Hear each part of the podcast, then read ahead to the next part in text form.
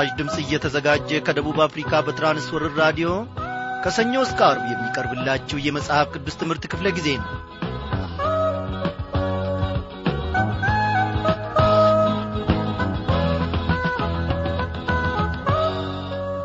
እግዚአብሔር ባይደግፈን ኖሮ እግዚአብሔር ባይመቸን ኖሮ እግዚአብሔር ደግሞ ከለላችን ባይሆን ኖሮ ወገኖቼ ይህችን ምሽት ይህችን ቀን ባላየን ነበረ እግዚአብሔር ግን በሁሉ አቅጣጫ ስለ ተሰለፈና ምሕረቱን ስላበዛልን ከጠላት ከበባና ከጠላት ጡጫ ማምለጥ ችለናል። ዛሬ ደግሞ በፊቱ ተገኝተን እርሱን እንድናመሰግን ዛሬ ደግሞ በፊቱ ሆነን እነሆን እሱን እንድናመልክ እግዚአብሔር ቸርነቱን አብዝቶልናል።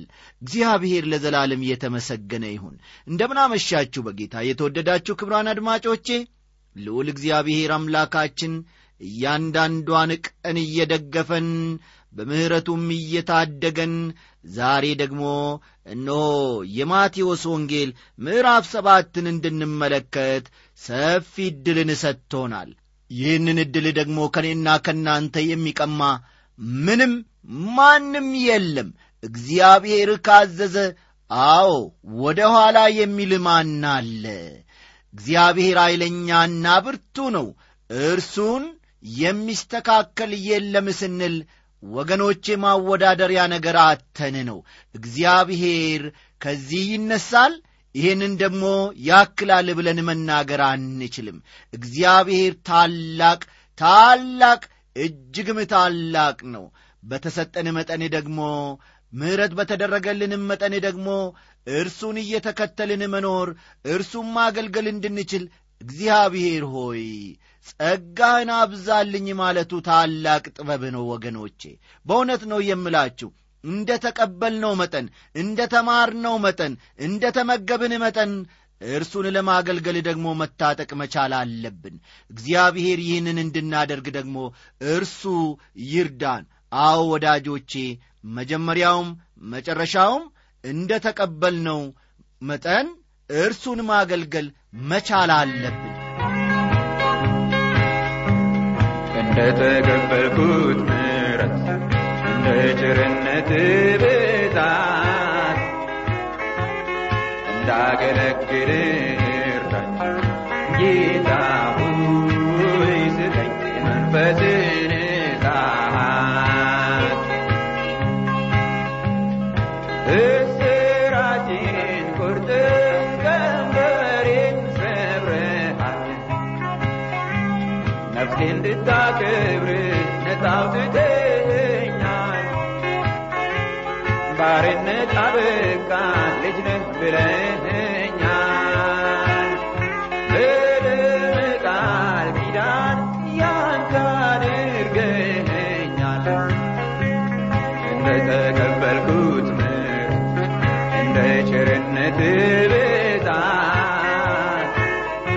እንዳገለግል እርዳኝ ጌታ ሆይ ስጠኝ የመንፈስን እሳት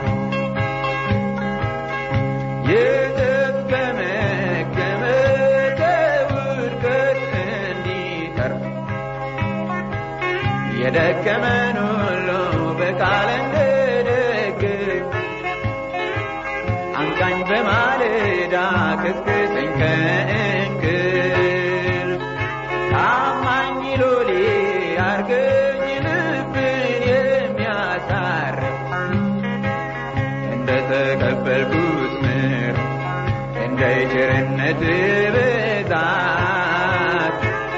እንዳገለግል ጌታ ሆይ ስጠኝ የመንፈስን እሳት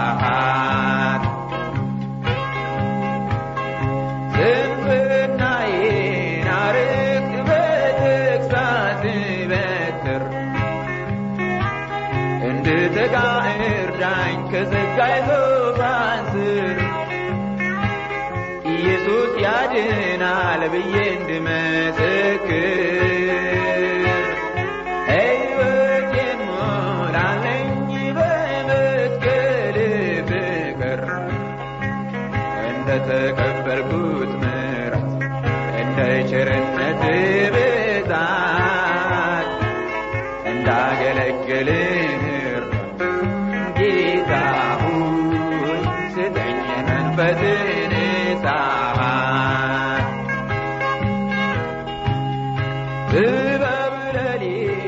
ተስፋዬ ጋቢሶ በዚህ ዝማሬ ስላገለገለን እግዚአብሔር አሁንም ባለበት ስፍራ ኑሮውን አገልግሎቱን ይባርክ እያልን ወደ ዕለቱ ጸሎታችን እናልፋለን።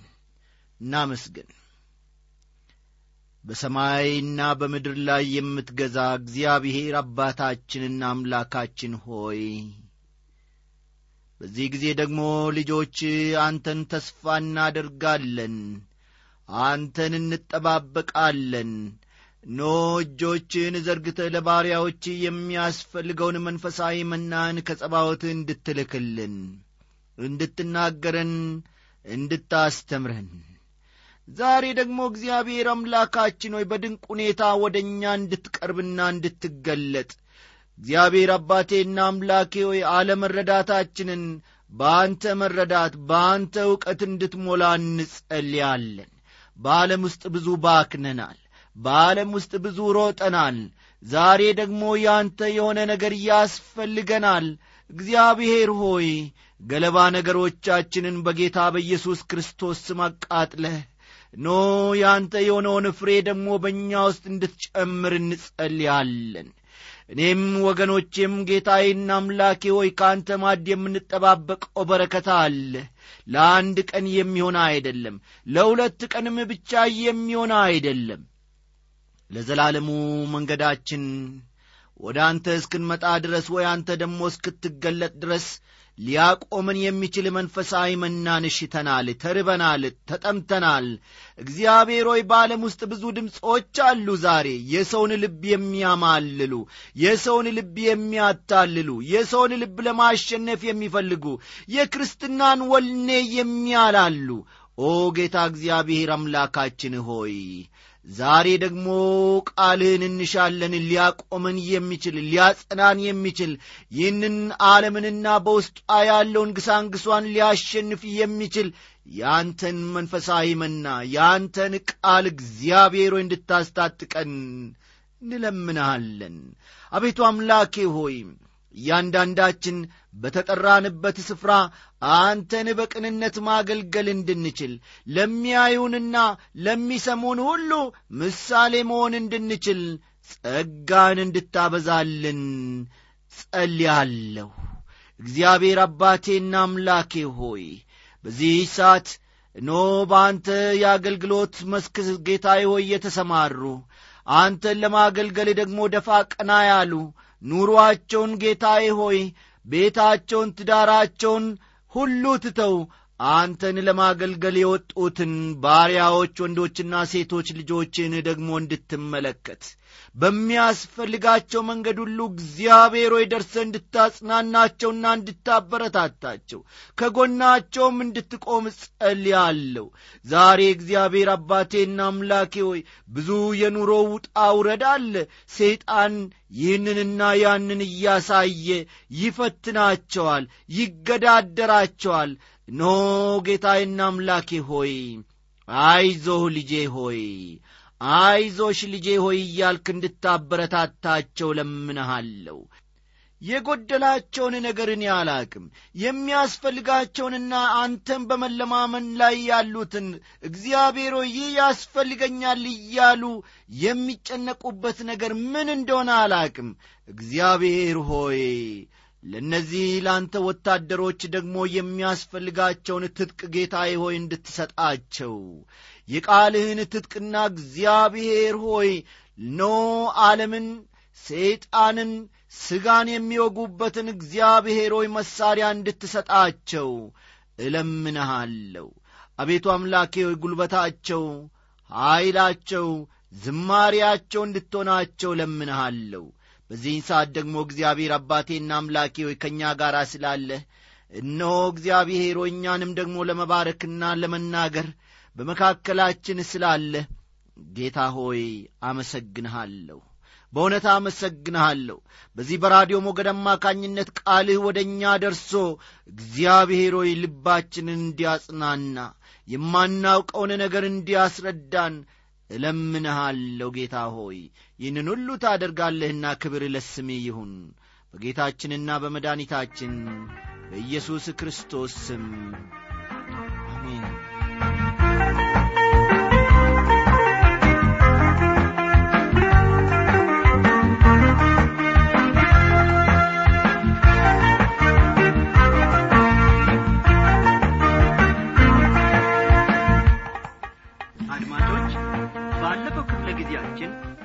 ኢየሱስ ያስተማረውን ጸሎት ገንዘብን ማግኘትና የሀብት ትርጉም እንዲሁም ምድራዊ ወይም ቁሳዊ ከሆኑ ነገሮች ጋር ክርስቲያን ሊኖረው ስለሚገባ ኅብረት የሚሉትን ነጥቦች ተመልክተን ነበር።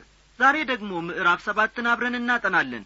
እስቲ መጻፋችሁን የማቴዎስ ወንጌል ምዕራፍ ሰባትን አውጡና አንድ ላይ እንመልከት።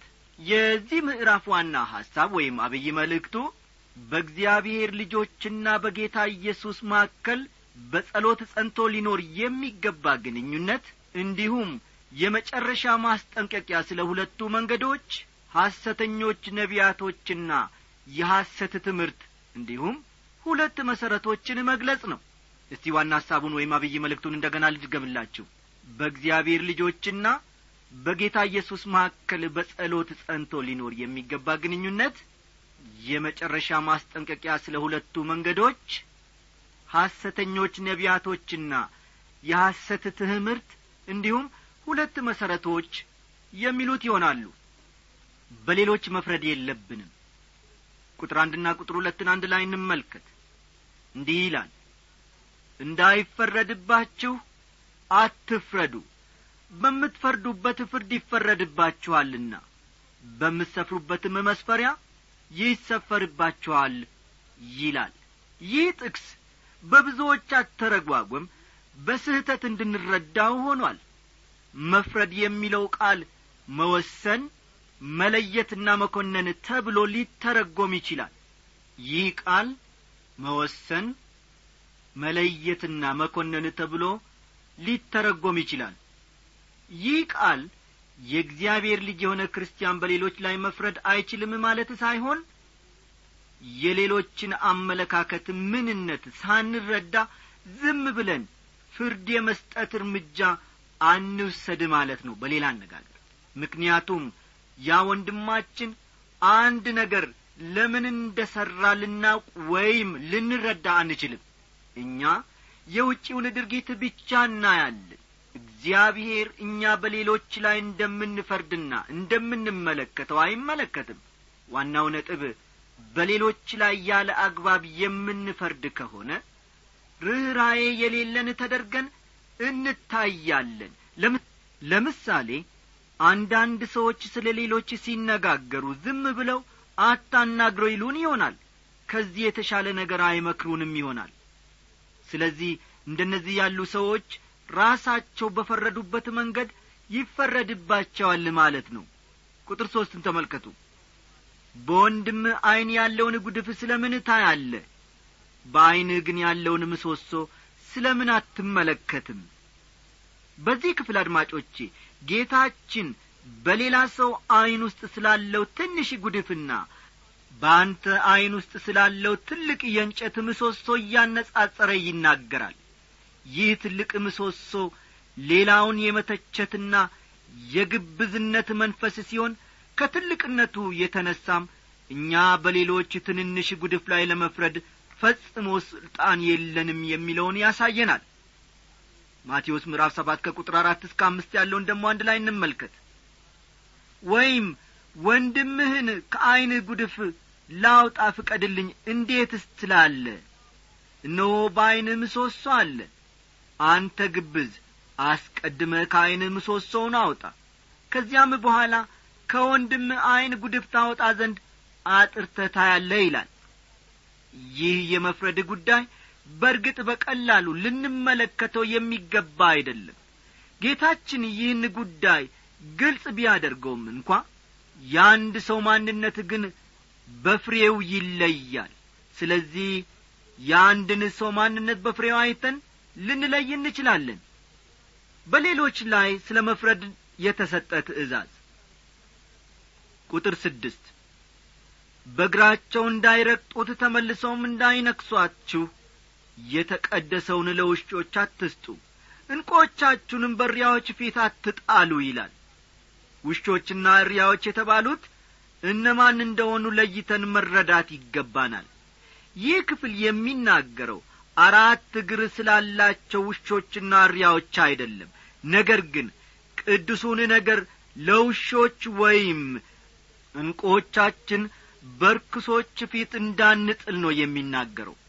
አልፎ አልፎ ምንም መናገር የማይገባን ጊዜና ቦታ አለ።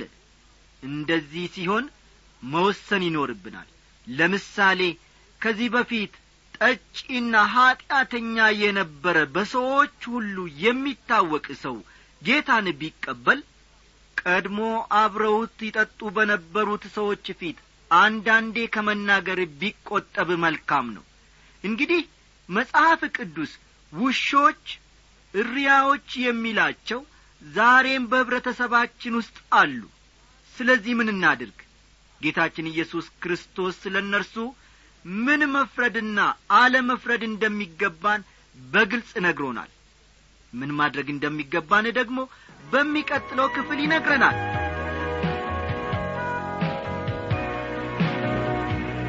በራሴ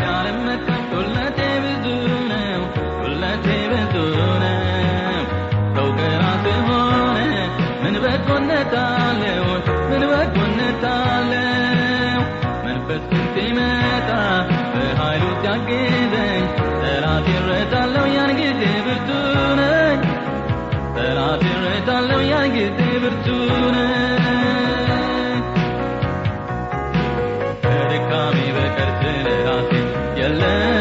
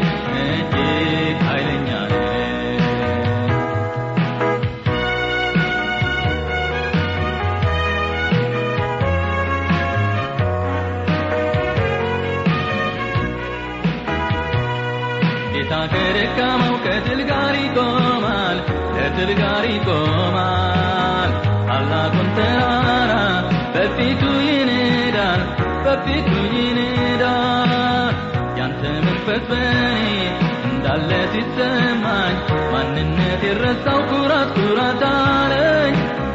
ማንነት የረሳው ኩራት ኩራት አለኝ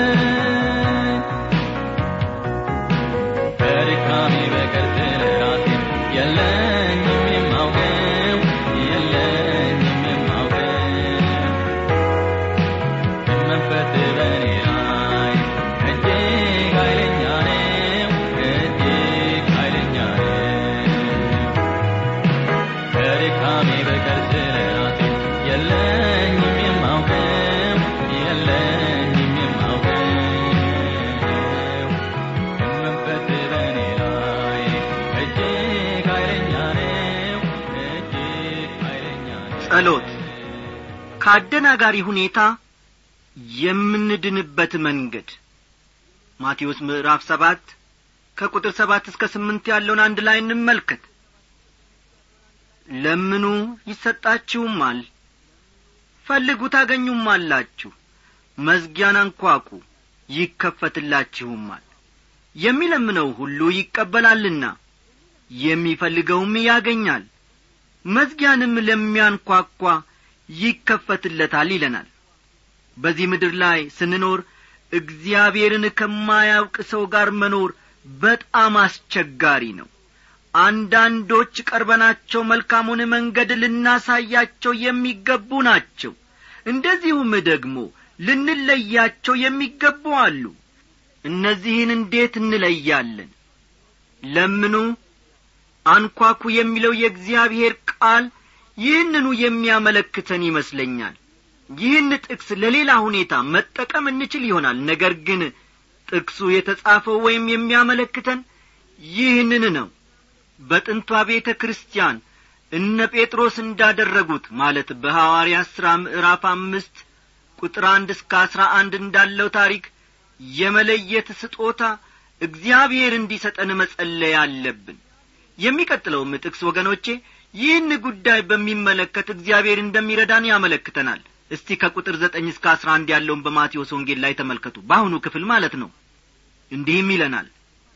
ወይስ ከእናንተ ልጁ እንጀራ ቢለምነው ድንጋይን የሚሰጠው ከእናንተ ማን ሰው ነው?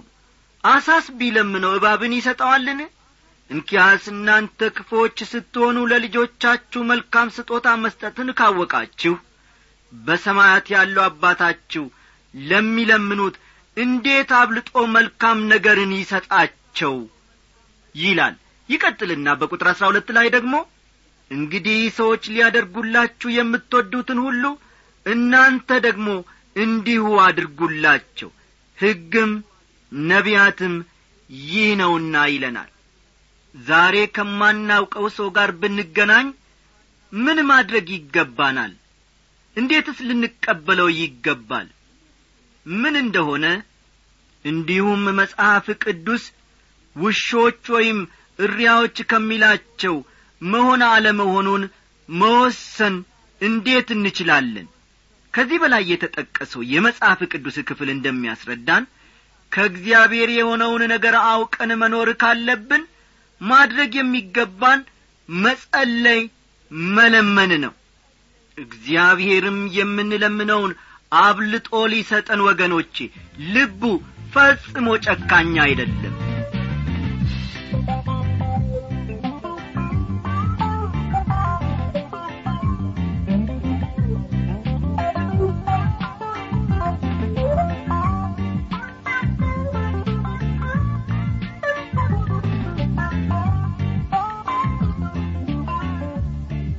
ሁለቱ መንገዶች። እስቲ ከቁጥር አሥራ ሦስት እስከ አሥራ አራት ያለውን ደግሞ አብረን እናንብብ በጠበበው ደጅ ግቡ። ወደ ጥፋት የሚወስደው ደጅ ሰፊ መንገዱም ትልቅ ነውና ወደ እርሱም የሚገቡ ብዙዎች ናቸው። ወደ ሕይወት የሚወስደው ደጅ የጠበበ መንገዱም የቀጠነ ነውና የሚያገኙትም ጥቂቶች ናቸው ይላል። በዚህ ክፍል የሚናገረው ዛሬ ስለምናያቸው ሰፊና ጠባብ መንገዶች ሳይሆን ክርስቶስን በመከተል ልንራመድበት የሚገባን መንገድ ነው የሚያመለክተን። ብዙ ምቹ የሚመስሉ መንገዶች መጨረሻቸው ሞት ሲሆን ዛሬ ባለም እይታ ምቹ የማይመስሉት ደግሞ የሕይወት መንገድ ናቸው። እውነት መንገድ ሕይወት ወደ ሆነው ክርስቶስ የሚመሩ ናቸው እውነተኛው መንገድ ሕይወት ወደ ሆነው ክርስቶስ የሚመራ ነው። ሌባው ሊሰርቅና ሊያርድ ሊያጠፋም እንጂ ስለ ሌላ አይመጣም። እኔ ሕይወት እንዲሆንላቸው እንዲበዛላቸውም መጣው ይላል ጌታ ኢየሱስ ክርስቶስ በዮሐንስ ወንጌል ምዕራፍ አስር ቁጥር አስር ላይ። ቀጥለን ደግሞ ከቁጥር አሥራ አምስት እስከ አሥራ ስድስት ያለውን እናያለን። ከቁጥር አሥራ አምስት እስከ አሥራ ስድስት ያለውን ተመልከቱ የበግ ለምድ ለብሰው ከሚመጡባችሁ በውስጣቸው ግን ነጣቂዎች ተኩላዎች ከሆኑ ካሰተኞች ነቢያት ተጠንቀቁ። ከፍሬያቸው ታውቋቻላችሁ። ከእሾ ወይን ከኩርንችትስ በለስ ይለቀማልን? ይላል። እስራኤል ከሐሰተኛ ነቢይ ቤተ ክርስቲያን ከውሸት አስተማሪዎች እንዲጠነቀቁ ተነግሯቸዋል። ሁለቱም ግን የበግ ለምድ ለብሰው ነው የሚመጡት። ሁለተኛ ጴጥሮስ ምዕራፍ ሁለት ቁጥር አንድን ተመልከቱ። እነዚህን የምንለየው በፍሬያቸው ነው። አይተን መለየት ያለብን በሕይወታቸው የሚታየውን ፍሬ ነው። ማቴዎስ ምዕራፍ ሰባት ቁጥር አንድን ደሞ ወረድ ብላችሁ ተመልከቱ። በሰማያት ያለውን የአባቴን ፈቃድ የሚያደርግ እንጂ ጌታ ሆይ ጌታ ሆይ የሚለኝ ሁሉ መንግሥተ ሰማያት አይገባም ይላል። ዛሬ ዳር ዳር እየተባለ ጌታ ሆይ ጌታዊ ማለት ይቻላል። ዋናውና የሚያስፈልገው ግን አዳኙን ኢየሱስን እንደሚገባ አምኖ የጌታን ፈቃድ መፈጸም ወይም ማድረግ ነው። ቁጥር ሁለትና ቁጥር ሀያ ሦስትን ተመልከቱ። በዚያን ቀን ብዙዎች ጌታ ሆይ ጌታ ሆይ በስምህ ትንቢት አልተናገርንምን? በስምህ አጋንንት አላወጣንምን? በስምህስ ብዙ ታምራት አላደረግንምን? ይሉኛል የዚያን ጊዜ ከቶ አላቃችሁም? እናንተ አመፀኞች ከእኔ ራቁ ብዬ መሰክርባችኋለሁ ይላል። ይህ ክፍል በርግጥ አሁን ጌታን በትክክል አምነው የሚኖሩትን ክርስቲያኖች የሚያመለክት አይደለም። ጌታ ኢየሱስን የተቀበሉ ሁሉ እርሱን በአየር ለመቀበል ይነጠቃሉ። ነገር ግን ይህ ጥቅስ የሚናገረው በዚያ በጥቂት ጊዜ በዚህ ምድር ላይ ስለሚቀሩት ሰዎች ነው ለዚህ ነው የተራራው ስብከት ለጥቂት ጊዜ በዚህ ምድር ላይ ለሚቀሩት መልእክት አለው የምንለው እንጂ ይህ ክፍል ጌታ ዛሬ እርሱን አምነው የኖሩትን አላውቃችሁም ይላችኋል ማለት አይደለም። በተጨማሪም ዛሬ ትንቢት ለምትናገረውና ታምራት አደርጋለሁ ለምትለውም ቤተ ክርስቲያን ጌታ ማስጠንቀቂያ አለው። በርግጥ እግዚአብሔር ዛሬም ስለ መሥራቱ ምንም ጥያቄ ባይኖረንም በአሁኑ ጊዜ ያሉት የሐሰት አስተማሪዎችም የኢየሱስን ስም ይጠራሉ። የኢየሱስን ስም በአፍ መጥራት ብቻ ስለ ትክክለኛነታቸው ማረጋገጫ አይሆንም። ውጫዊ ነገራችን ሳይሆን ወሳኙ የውስጥ ነገራችን ነው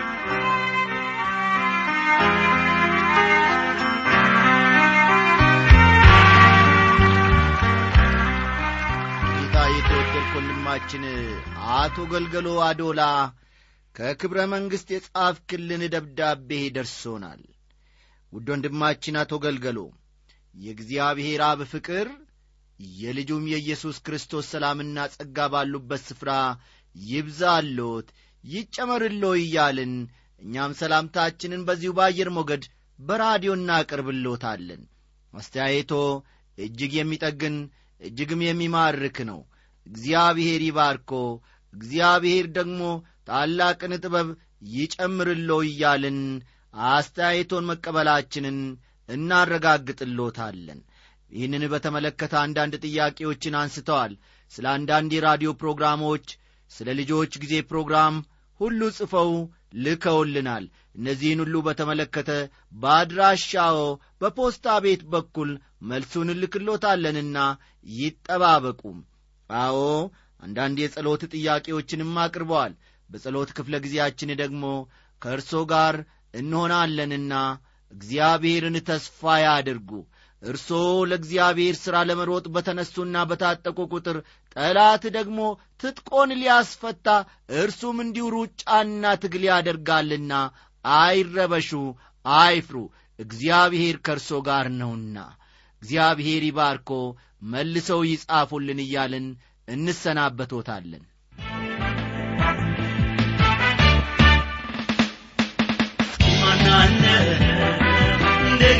ኢየሱስ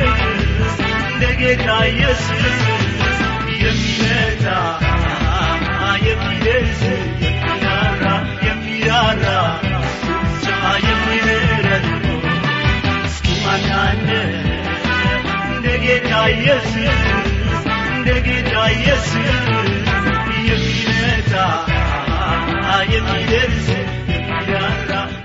አድማጮች የዛሬው ዝግጅታችን እንግዲህ እዚህ ላይ ያበቃል ደህና አደሩልን